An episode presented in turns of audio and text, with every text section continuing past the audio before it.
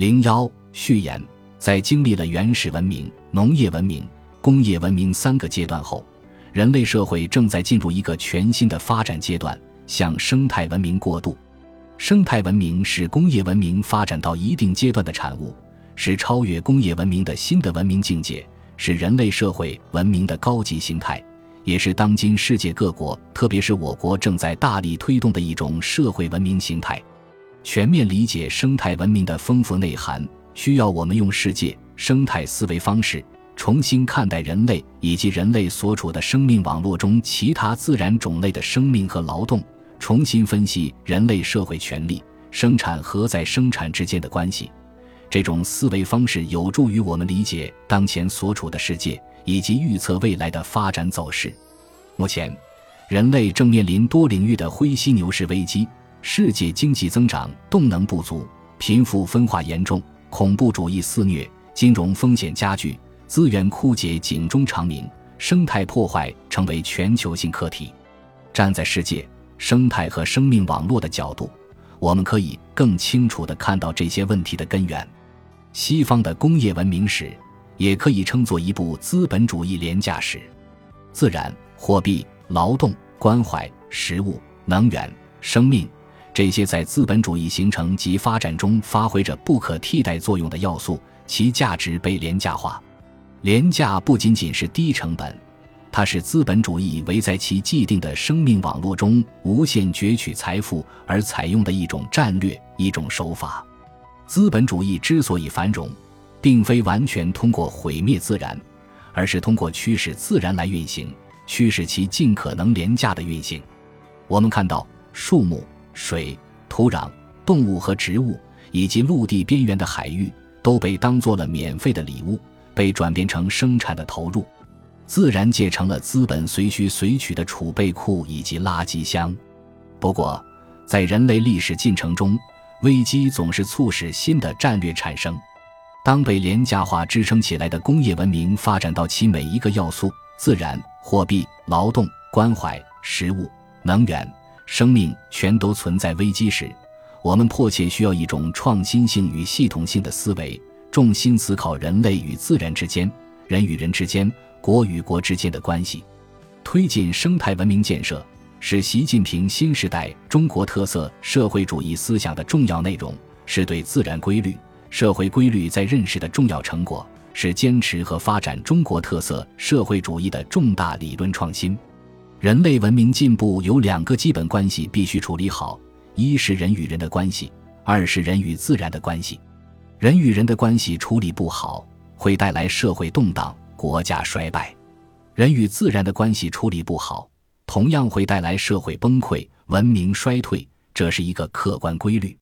所以，人与自然也是命运共同体，人类必须尊重自然、顺应自然、保护自然，实现人与自然和谐共生。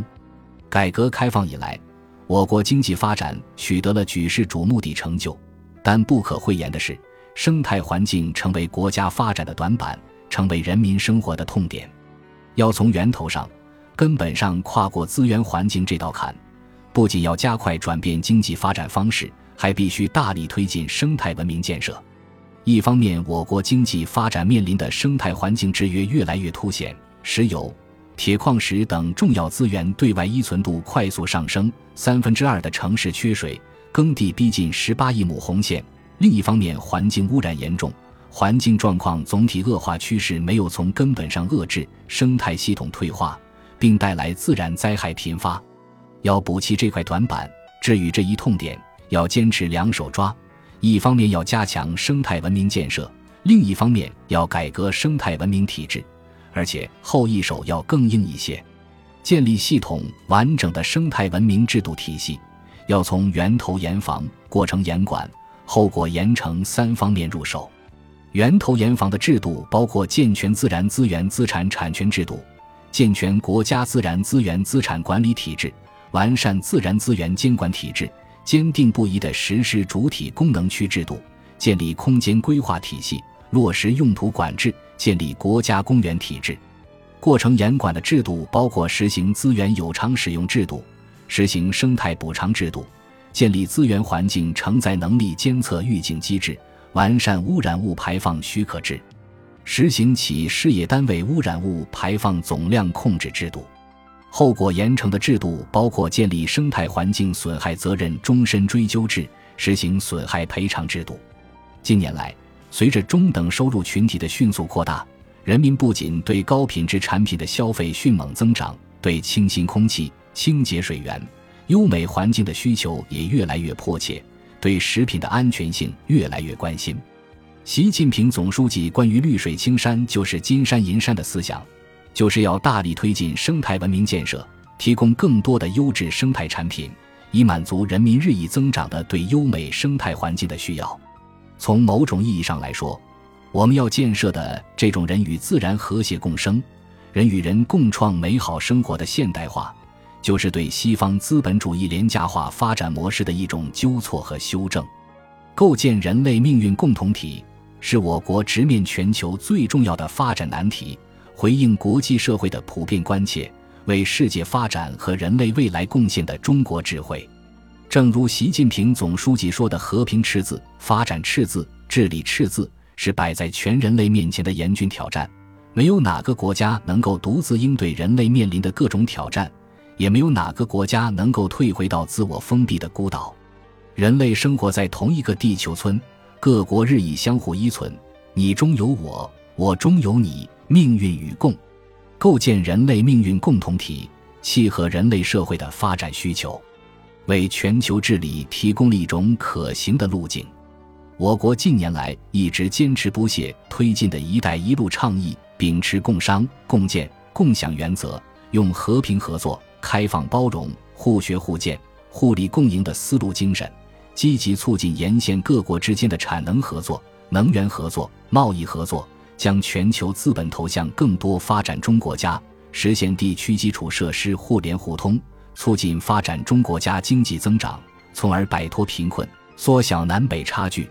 一带一路是中国为全球经济发展提供的一条解决之道、破局之道，展示出中国与世界各国携手发展、实现互利共赢的决心，也是构建人类命运共同体、共同建设美好世界的伟大实践。目前世界上的很多难题都是相互关联、相互影响的，所以从根本上解决这些难题的创新性和系统性思维极其重要。我们必须从整个人类历史来审视自然、社会系统，从而系统性地解决人类面临的各种危机。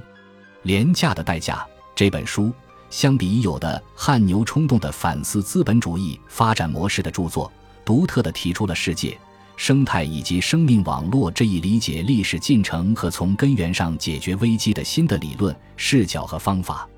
它启发我们对人类已有发展模式做出反思，并且提出了全新的理解以及彻底替代资本主义廉价化生态体系的可能方案。通过认识、赔偿、再分配、重建、愉悦的劳动系统性，全方位地消除剥削、压迫、暴力、不平等，让人人都有机会为改善自己的生活做出贡献，为改善周围的生态做出贡献。我建议大家读一读这本书。地球是属于全人类的，人类未来的命运掌握在我们每一个人手中，我们应该为地球安全做出我们这一代人的努力。中央财经领导小组办公室副主任杨伟民。